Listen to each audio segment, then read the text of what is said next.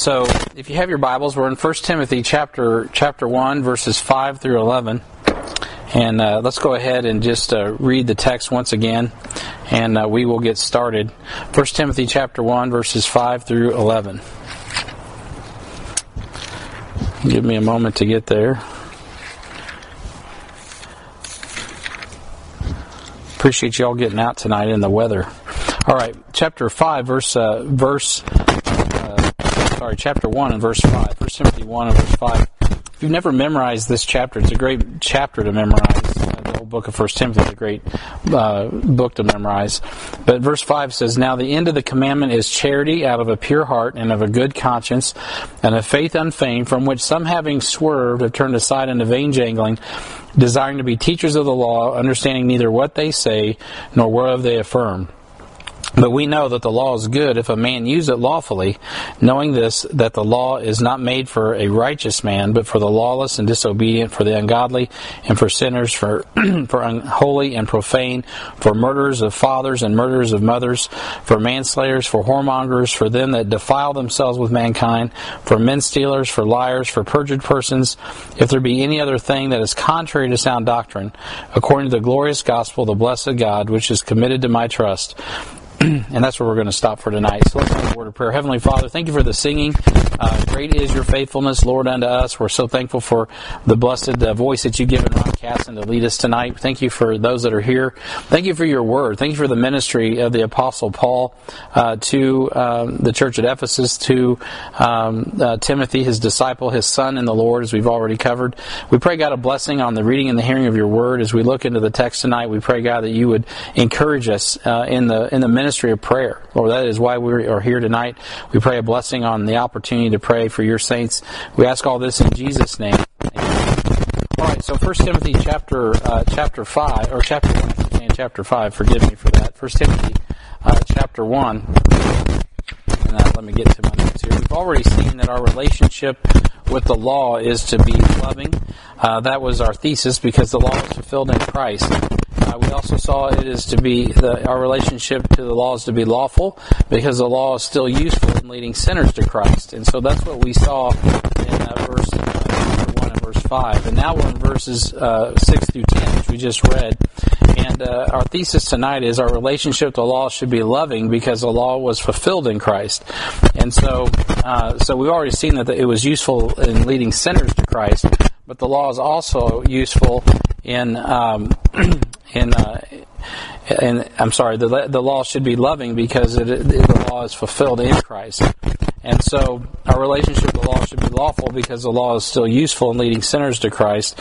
Uh, that's point. Two, that is our second point. So the law is not bad if we use it lawfully. Now, if you go back and look in verse six and seven, the Bible says, "From which uh, some, having swerved, have turned aside unto vain jangling, desiring to be teachers of the law, understanding neither what they say nor whereof they affirm." So the law is not bad if we use it lawfully, and lawfully is the, the blank there. The fact that people didn't understand how to use the law was not the law's fault, right? I fought the law, and the law won. It wasn't the law's fault. Fault. The law hadn't done anything wrong. It was to those who misused it because of impure hearts that manifested the ignorance of the law. They couldn't teach the law because they were ignorant of the law's purpose. And so these these may have been like those who were puffed up in 1 Corinthians chapter 8 verses 1 through, through 3. His knowledge can puff up, but it's charity uh, that builds up right? And so Paul Paul could uh, could speak authoritatively on who understood the law because he was an expert in both the law of God and the love of Christ. The law of God just frustrated Paul, didn't it? It just made him it just made him full of all concupiscence, right? He was a man that was uh, you know he could not uh, reform himself, but the love of Christ changed Paul from the inside out. So he was an expert on both the law and the love of Christ. Uh, he was an enemy. He says, "I'm not even worthy to be an apostle." In Corinthians right? Because, well, he wasn't. I mean, but yet God made him an apostle. As Doug spoke this morning, by the grace of God, right? I am what I am, like Popeye said. And so, and so Paul understood that was the love of Christ. So point B, Christians should understand the proper use of the law. Now, as you go down into verse 8, it says, But we know that the law is good if a man use it lawfully.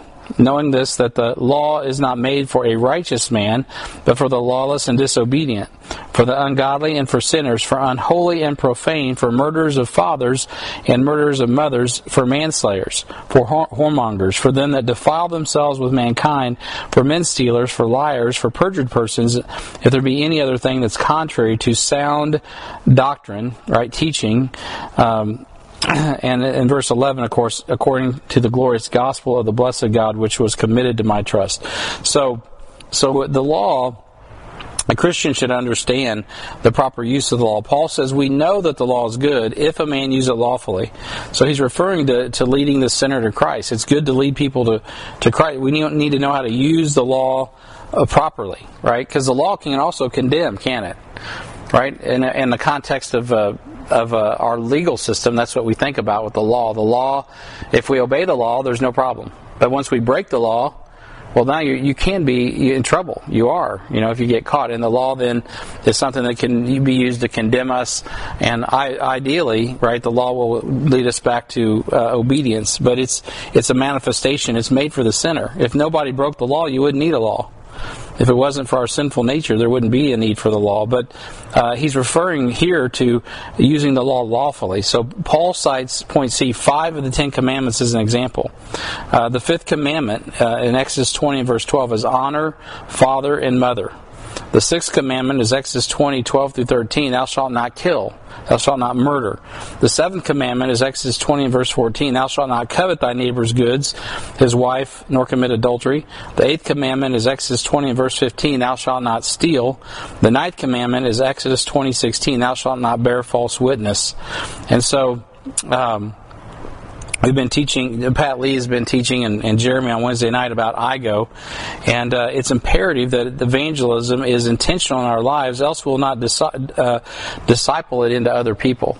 I mean, we have to make sure that we're discipling um, the, the, uh, the, the Word of God in a way that evangelism is part of what we do. And so Paul is talking about using the law lawfully. There's a, if you guys have ever seen um, Who's that? Who's that cat that does the law? That little short guy was Jewish and got saved out of California. You know what I'm talking about? Ray Comfort, yeah. Uh, Ray Comfort. They, they, that's his his kind of shtick. He likes to take the law and, and, and help sinners see their need for the, the Savior, because everybody's like, I'm a good person. He's like, Oh, really? Yeah, have you ever? You know, have you ever had a lustful thought? Have you ever used the Lord's name in vain? I mean, he just goes right down uh, all those things. And uh, uh, have you ever lied? No, I've never lied. Well, you're lying right now, right? And so, you know, and then he contrasts that against a holy God. God is holy and He's true and and He's righteous. And so, uh, and so He uses the law for what its purpose is, which is to bring people to Christ. If you don't, if you just leave them there, God's holy and that's the end of the story, then you're done. You're cooked. Your goose is cooked, and there's no way. But because of the love of Christ, right, you can be reconciled to Him. So there is a way to use the law lawfully. And as we think about being intentional in our gospel outreach, it's important that we keep that in mind. So uh, Ray Comfort, if I looked at my notes, I have it written here. Ray Comfort has several of those Way of the Master videos, uh, and, and they demonstrate practical ways to show someone they are a sinner using the law and leading them to Christ uh, as a solution for sin. And so, uh, and we've taught that here among other methods. And those are methods, right? That's not the only method, uh, but it's a good one. Uh, and I know Ray's a, Ray is a uh, uh, Calvinist and all of that, but you know, hey, uh, at least he's out trying to win people to Christ a lot more than a lot of, of other people. So we praise the Lord. So any honest person knows that they've broken the law of God. I mean, you can't be honest with yourself, uh, and definitely before God be honest if you don't know that you've broken the law. The idea is not to legislate morality.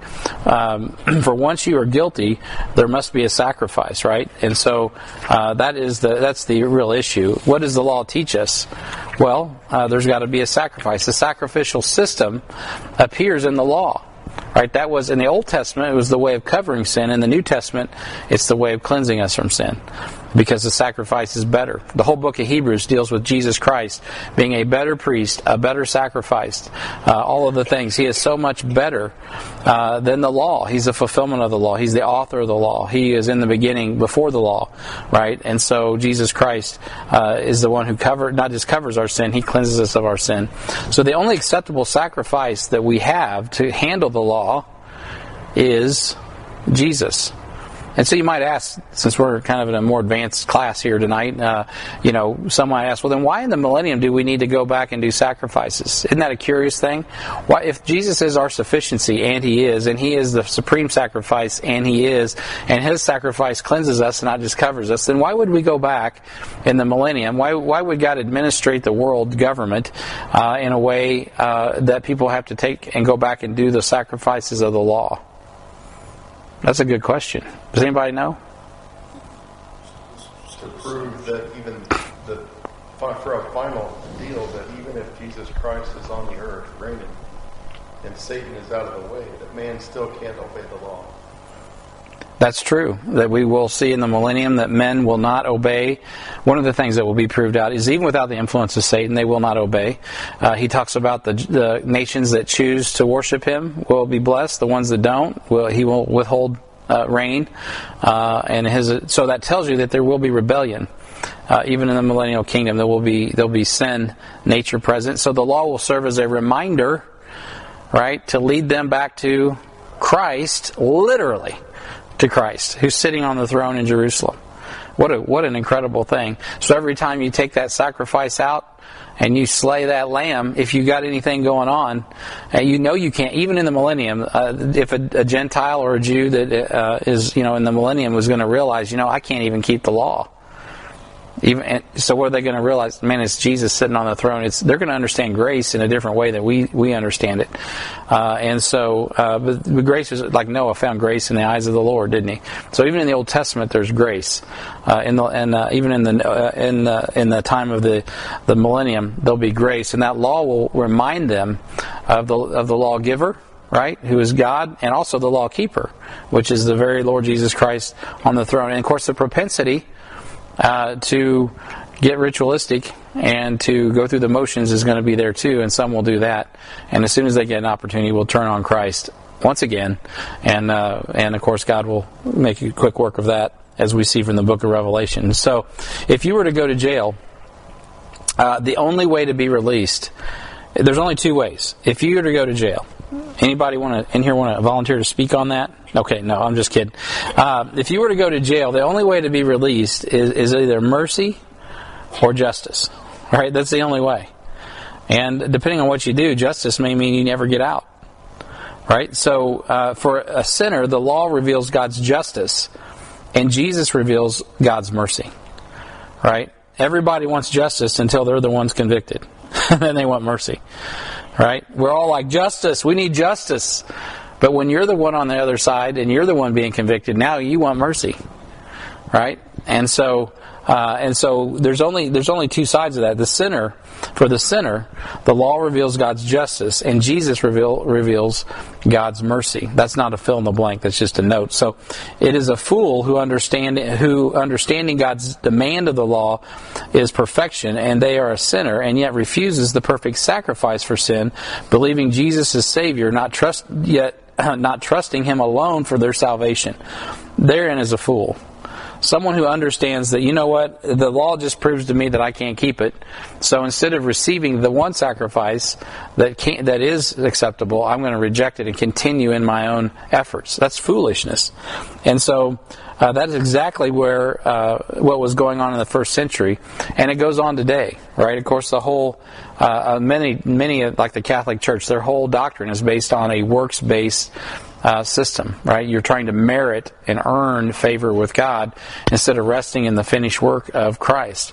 And so there's no other name under heaven whereby uh, you must be saved. I think you guys understand that. So we need to invite folks to Christ. And if, if we can't do that, um, then man, what are we doing? So thank you for you know we were inviting people out to Christmas Eve service. I wrote these notes up for when we were doing Christmas Eve, so I'm a little behind. So what's the next thing? What is the next thing that you can use as a conversation starter? Uh, that's really what I want people to start thinking about. That's something we can pray about tonight, specifically in our congregation, that God would create in us and grow in us a boldness um, to, uh, and I don't mean just the you know handful of us that are here tonight. I mean the whole congregation would get on fire for starting gospel conversations. And um, I mean, you can be bold and just say, I like that ASK acronym that uh, that uh, Brian Clark uses, right? Um, and so um, I forgot how. Somebody give me the ask. Does anybody keep the conversation going? Oh, ask. A, ask permission to speak, share the gospel, and keep the conversation going. It's that simple. If so simple, I forgot, and I can remember it. So you know it's got to be simple. So, uh, so you know, just asking uh, looking for a, an opportunity to start conversations. So uh, we have outreach events scheduled all year long coming up in 2022. Uh, we have a PTSD outreach coming up right now. Who cares if someone needs to know about it? It's a great opportunity, say you know, to go up to somebody and say, "Hey, we're having a PTSD uh, event at our church on this Saturday. Would you? Are you interested in that?" They're like, "No, I don't have any interest in that." Oh, really? Well, do you have an interest in the Bible? Do you have an interest in going to church? Who cares? Just use it. I don't care if you're talking about the Look for a, a, way to start a gospel conversation. But ultimately, where are we leading them? We're to using the law lawfully. We're bringing them to the point where we want to show them, uh, if they're not already born again, that they have a need to be born again. Not only will the law c- condemn us, but the mercy of Christ will save us, right? And so Jesus Christ was condemned in our stead, and we take him to the gospel. And that's what it's all about, starting a gospel conversation. So I do like that ASK acronym, by the way, just real practical. I can, I can say it in just a few seconds. Ask hey, can I share with you the gospel? I did this with the guy who came back today. He's been coming. He's been here for three weeks. You can pray for him. He sits right over there, and he comes with the Bruners every Sunday. And I don't mind saying it on live television here or whatever this is, um, because because I asked him in the foyer. I said, "Hey, sir, uh, young man." Uh, can I ask you a question about your salvation? Sure. Are you saved? No, I don't. Not yet. Okay.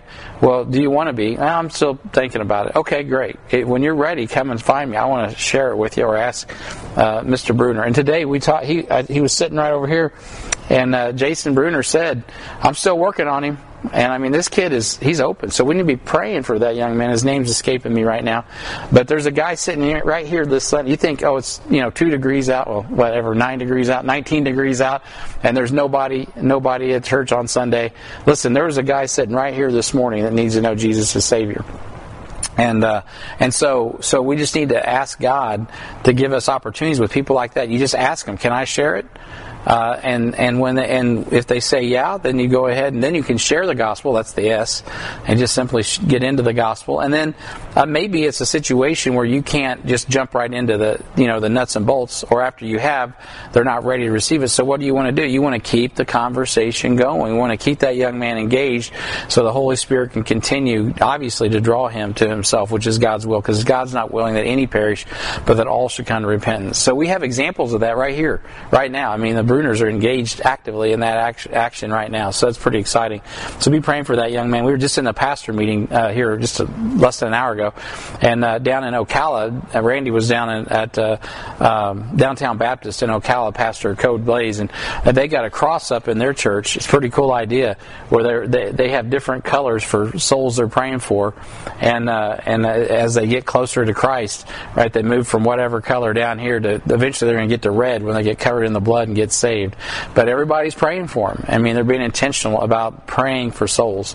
Uh, Jeremy talked about that on Wednesday night, uh, just a few weeks ago on our Wednesday night uh, live training. So, man, I tell you what, guys, that's where it's at. And it's not just about telling people they're going to die and go to hell, turn or burn.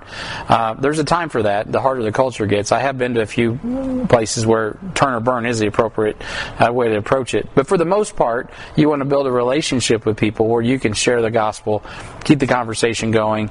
And and by the way, get to the gospel, right? It's offensive. People may not like it, but if you we really care about people, we're going to share the gospel right? We're going to use the law lawfully, and we're going to help lead them to Christ. Okay, so our relationship with the law one is to be loving uh, because the law is fulfilled in Christ. Two is to, to be lawful because the law is still useful in leading sinners to Christ. And third, our relationship with the law is to be liberating All right, it's to be liberating uh, because this is the third thesis. Our relationship to the law should be liberating through the illumination of the glorious gospel of Christ. So I've already kind of gotten ahead of myself, but the last thing we're going to look at tonight is it says, according to the glorious gospel, the blessed God, which was committed to my trust. All right, so so we see this verse here. The, the law illuminates the gospel. That's in your blank right there. The law illuminates, right? What's the word illuminate mean? Somebody throw that out.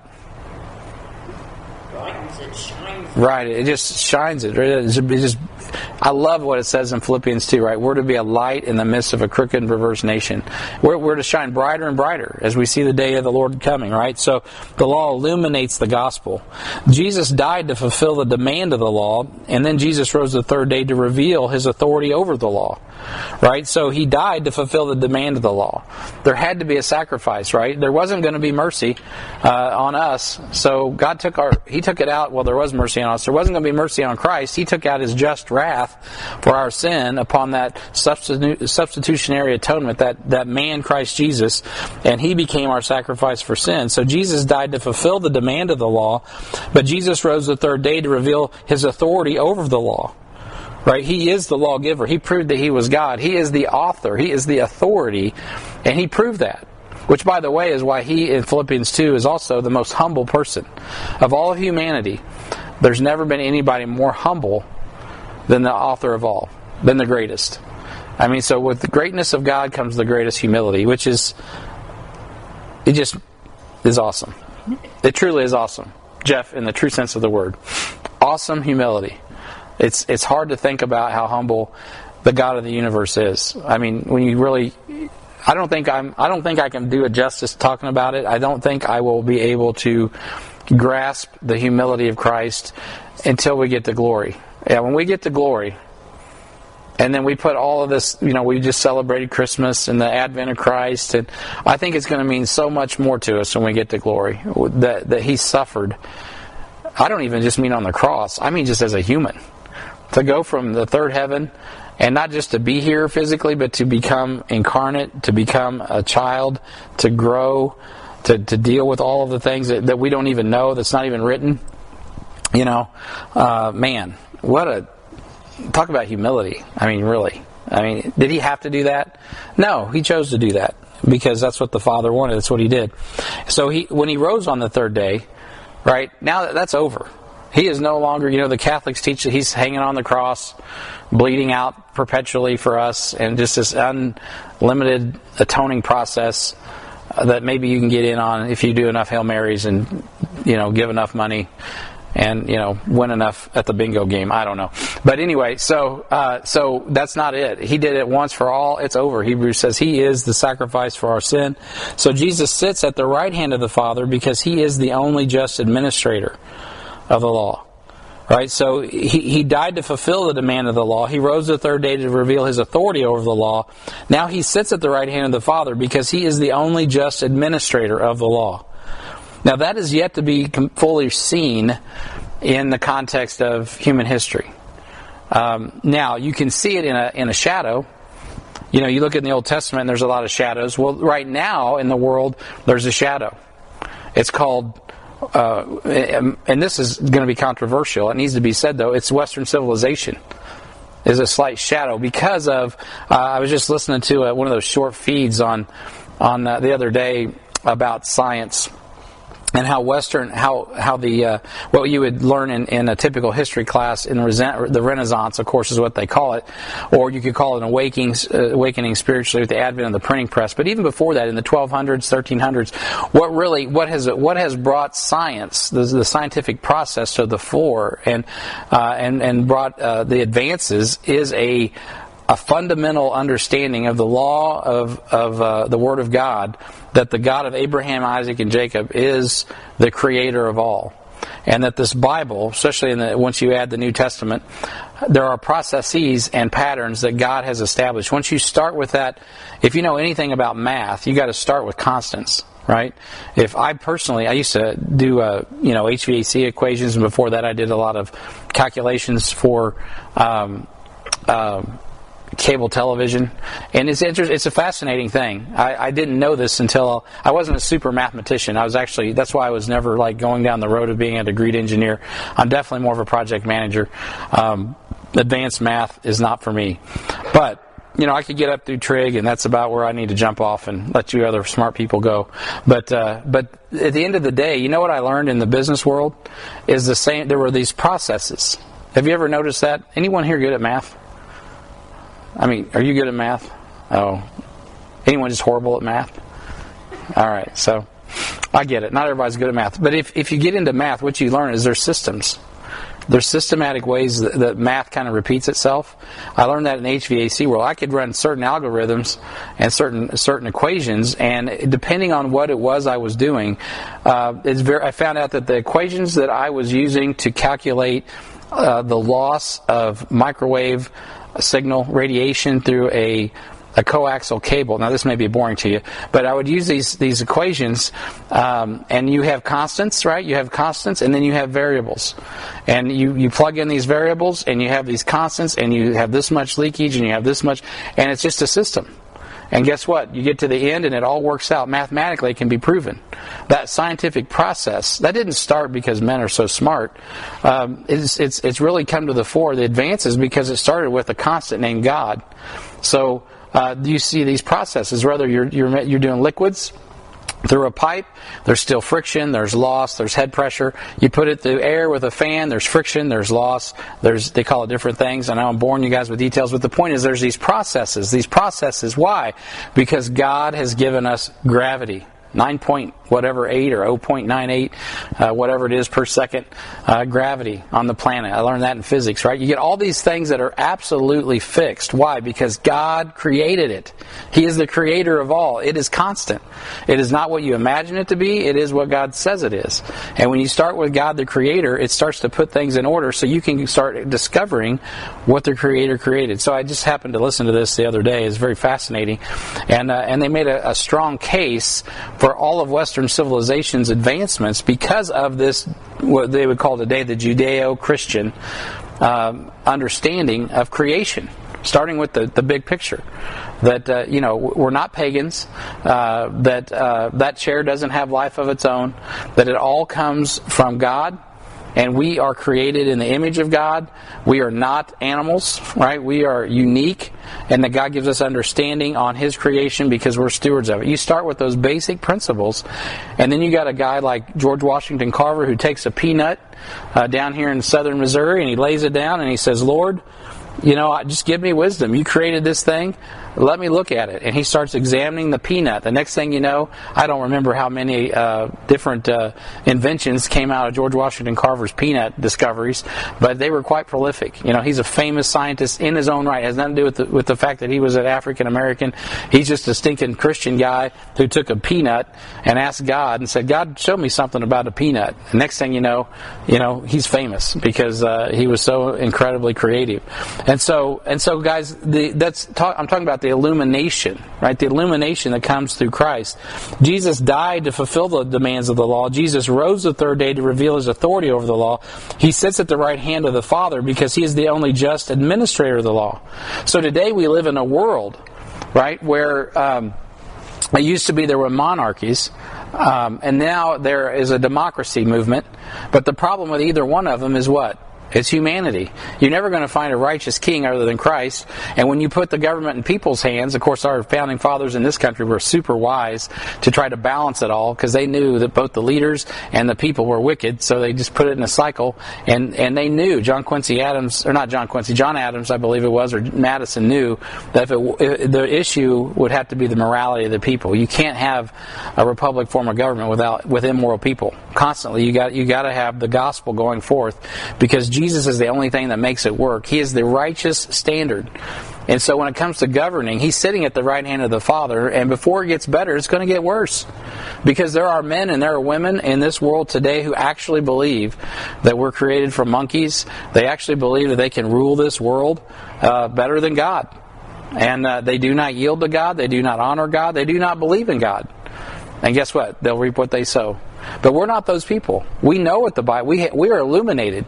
We have understanding. We're not the Illuminati. That's a different group. But we are illuminated through the Word of God. So Jesus died to fulfill the law, uh, to to fill the demand of the law. Jesus rose the third day to reveal His authority over the law. Jesus sits at the right hand of the Father because He is the only just administrator of the law. The day will come when Jesus will literally have to stop everything and come back and take over. And that will happen in Revelation 19. The law illuminates the gospel because the creator of the law fulfilled it instead of manipulating it. Let me say that twice. The law illuminates the gospel because the creator of the law fulfilled it instead of manipulating it. Now, I'm not just throwing that out there. 2 Corinthians chapter 4. Just flip over there real quick. 2 Corinthians chapter 4. Look at verse 3. Uh, does somebody want to read that? 2 Corinthians chapter 4 and read verses uh, 3 and 4. 2 Corinthians 4, 3 and 4.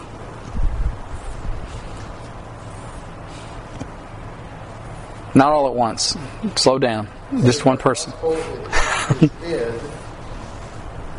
uh, or if our gospel be hid, it is hid, to them that are lost, for in whom the God of this world hath blinded the minds of them which believe not, lest the light, of the glorious gospel of Christ, who is the image of God, should shine unto them. Amen. Okay, so Ron, the last statement? The law illuminates the gospel because the creator of the law fulfilled it instead of manipulating it. So the law illuminates the gospel because the creator of the law fulfilled it instead of manipulating it. And so, uh, you know, Paul said to the Corinthians, if our gospel be hid, who's it hid to? Those that are lost, in whom the God of this world hath blinded them, which believe not, lest the light of the glorious gospel, who is the image of God, should shine unto them. Now, back in our text in 1 Timothy chapter 1 and verse 11, according, he says, to the glorious gospel of the blessed God, which was committed to my trust. Right now, he says that after going through this list from verse 5 through 10 and, and, and really touching on five of the Ten Commandments. That law illuminates uh, the gospel. And he gets down to verse 11. He says, according to the glorious gospel. It's such a contrast because only Jesus Christ could keep the law. He didn't manipulate the law. He kept the law. He's the only one who could. And so we now have that gospel, that glorious gospel. And if it be hid, it is hid to them that are lost right and this is really this really uh, years ago i stumbled into a calvinistic debate. I didn't even understand or know about praise god. I just believe the bible. I was preaching it all the time just using the verses at my disposal. And uh, and i walked into a situation where this discussion about uh, predestination and all of that you know arose. And and I just, just off the couple of verses, you know, John three sixteen, you know, for God so loved the world that He gave His only begotten Son, that whosoever believeth in Him should not perish, but have everlasting life. It seems to me like there's an opportunity there to make a decision, right? If there's no opportunity to make a decision, there's no love. So God gives us that ability. He, uh, for goodness sake, we're created. Adam was the Son of God. It says in Luke chapter three, I believe, and so we have this capacity to reason and think and to choose, and so it takes nothing away from God's holiness. It takes nothing away from who God is or His character. Um, and so uh, you get to this passage in Second Corinthians chapter four, and I don't know, you can't, I don't even know how you can justify this robotic, mechanical, you know, uh, super predestination concept that is comes from, uh, it comes out of uh, Greek philosophy, and was brought in through uh, Augustine um, in uh, in Rome. But uh, at any rate, and then uh, what's his name? John Calvin ended up making it his thesis. And then Mark Driscoll a few years later, who now rejects it. But anyway, uh, this is this is what the text says: If our gospel be hid, it's hid to them that are lost, in whom the God of this world hath blinded the minds of them which believe not it seems to me like there's even some influence of the dark one, right? Of, of, of the God of this world, small g. Satan has influence over people. People have, there's, this is an active, this is an active battlefield. This is a hot landing zone. Lest the light of the glorious gospel, who is the image of God, should shine unto them. Right? The less the light of the glorious gospel of Christ, who is the image of God, should shine unto them. Christ is the light of the world. And there is an active battle between good and evil, between people understanding and receiving the gospel and our uh, need to get the gospel where it needs to go on time. And so uh, there's no doubt about it. You read 2 Corinthians chapter 4, there's a battle over light and darkness. And, and, and it's, it's on. It's on right now. And so we need to be engaged in that. And we have to make a decision, right? When we get saved, we get born into this battle for good and evil. And when we don't do our part, we understand we're giving way to the God of this world. Because it's not just given that whoever's going to get saved is going to get saved.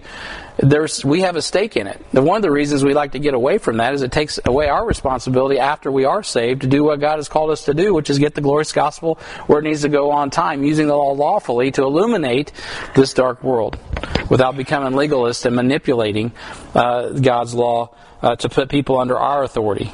The whole point of the gospel is not to bring people under our authority, it's to bring people to Christ's authority and let the law of the love change them in, uh, from the inside out. That's what illuminates them and gets the gospel where it needs to go on time. And so, is that making sense to what I'm saying? I hope you guys are following me. Uh, the law illuminates the gospel, but the gospel itself is illuminating. Uh, and there is an active battle. The law illuminates the gospel because the creator of the law fulfilled it instead of manipulating it. Right? You cannot manipulate the law. You can't work it enough to get to become righteous. It's just not going to happen. But Jesus Christ fulfilled it, and then when He did that, now He is the light of the world. All right. So point B, and we'll be done. We have been entrusted with the glorious gospel, which is my point. We've been entrusted with the glorious gospel too. T O O exclamation point. So we may uh, be free from the law, but we're now bound to the gospel. All right, we're free from the law, and we are. I mean, we are not under the law, but we are bound to the gospel. The gospel is what we, his yoke is easy and his burden is light. Doug touched on it this morning. We just saw that, you know what? The, in uh, verse uh, 4 of 2 Corinthians 4, uh, Christ, who is the image of God, should shine unto them. Our job is to get the light of Christ to this lost world, and it's an active battle against darkness. We are bound to the gospel. Paul says, you know what? Uh, I don't know about y'all, but, uh, you know, woe unto me if I preach not the gospel of Christ. Woe unto me. And that's what we're here to do. Paul said, Woe unto me if I preach not the gospel. 1 Corinthians 9.16. Uh, 2 Thessalonians 2.4. But as we were allowed of God to be put in trust with the gospel, so also we speak, even so we speak, not as pleasing men, but God which trieth our hearts. So the gospel tries our hearts. It puts us on trial, and it and it shows what's really on the inside. And you know, I, I, this is practical. We can pray for this as we're entering uh, uh, 2022, and we're dealing with my arms getting tired, and we're dealing with. Uh, I got a tripod. I'll put it up next time if we need to do this again. But um, when we get into 2022, you know, we're going to be we're being intentional with the IGO ministry and uh, and all of those things. But at the end of the day, it's so important that that we really um, put our own selves on trial. And I know for me, it's easier to come here and preach to the choir sometimes than it is to go out and look for intentional conversations and try to share the gospel. You, if you're if you're like me, you know there's a wall. You know, there's a, you can talk about the Chiefs losing. By the way, what a margin, and they lost today. You can talk about the the weather. You can talk about you can talk about Christmas um, generically, but when it comes to the gospel, wow, it's like there's this magical wall, and uh, it is spiritual. And you know what? We need to be engaged in that because not everybody has the privilege of engaging in that. That is, God put it there for us to do. He's entrusted us with the gospel. Even so, we speak. So there has to be some intentionality of speaking the gospel. And uh, we need to be about the business, not pleasing men not pleasing ourselves or not pleasing those who would be like, you know what, that's that's not something we talk about here at the office. You know, politics and religion. Okay, well, you can keep your politics and your religion, but let me talk about Jesus, right? He's the light of the world. And so, uh, I'm not interested in politics or religion either. Let's talk about Jesus. Because that, I tell you what, that'll upset people's apple cart, because what you're doing is introducing light into a dark world. And you're bringing light and the law, the law of the conscience, if not even the law of Moses, the law of the conscience will convict people. And our job isn't to leave them convicted. Our job is to bring them mercy through the gospel of the Lord Jesus Christ. But sometimes conviction has to come before they can receive the mercy. Not as pleasing men, but God, which trieth our hearts. The gospel puts our hearts on trial. And uh, and so I've been very convicted about that. Uh, what I don't want to do here at Heartland is have we have like sixty some disciplers, um, and probably you can pray about this too. Some of them don't even tithe, and so um, and so. Uh, man, we need to be in prayer that we get healthy in the regard. People who teach the Word of God should live of the Word of God and we need to we need to be sharing the gospel. What hypocrites are we to sit around and work through a systematic theology lesson of 16 lessons on God's character and God's will and all these principles about God and never lift a finger to lead someone to Christ? I mean, come on. What a joke. We become hypocrites like the Pharisees. And then get in a plane and go to Oaxaca or India or Europe or Africa uh, or Asia to win those people to those lost people to Christ somewhere else, but we won't open our mouth at work or here in the office, at school, at church, in the community. I mean, come on. And so, God forbid that be us at HBF. You know, and I pray that won't be us. We got a lot to be responsible for. And so it's very important. So be praying about that too. Something else to pray for. Uh, on the uh, 19th of the month of February, uh, Gary Haskell is going to come in and challenge us as a church on discipleship. And so pray that we are ready to receive the word and uh, and uh, the charge that God gives us. So in wrapping up here. Uh, it is our relationship with the law. It's to be loving because the law is fulfilled in Christ.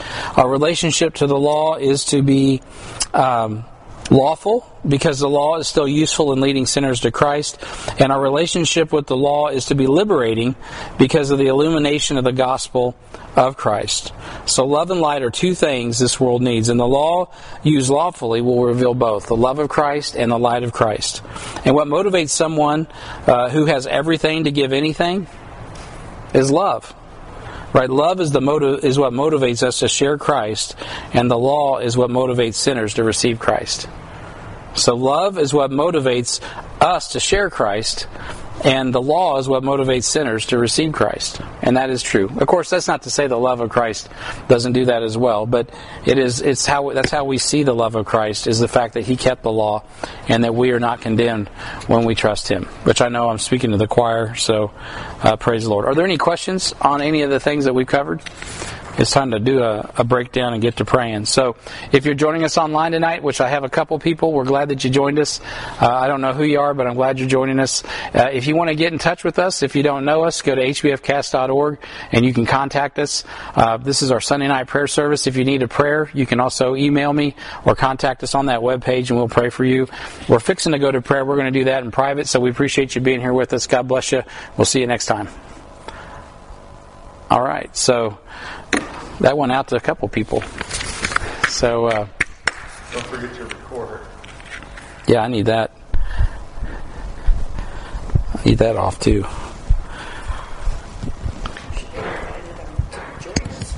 I should have.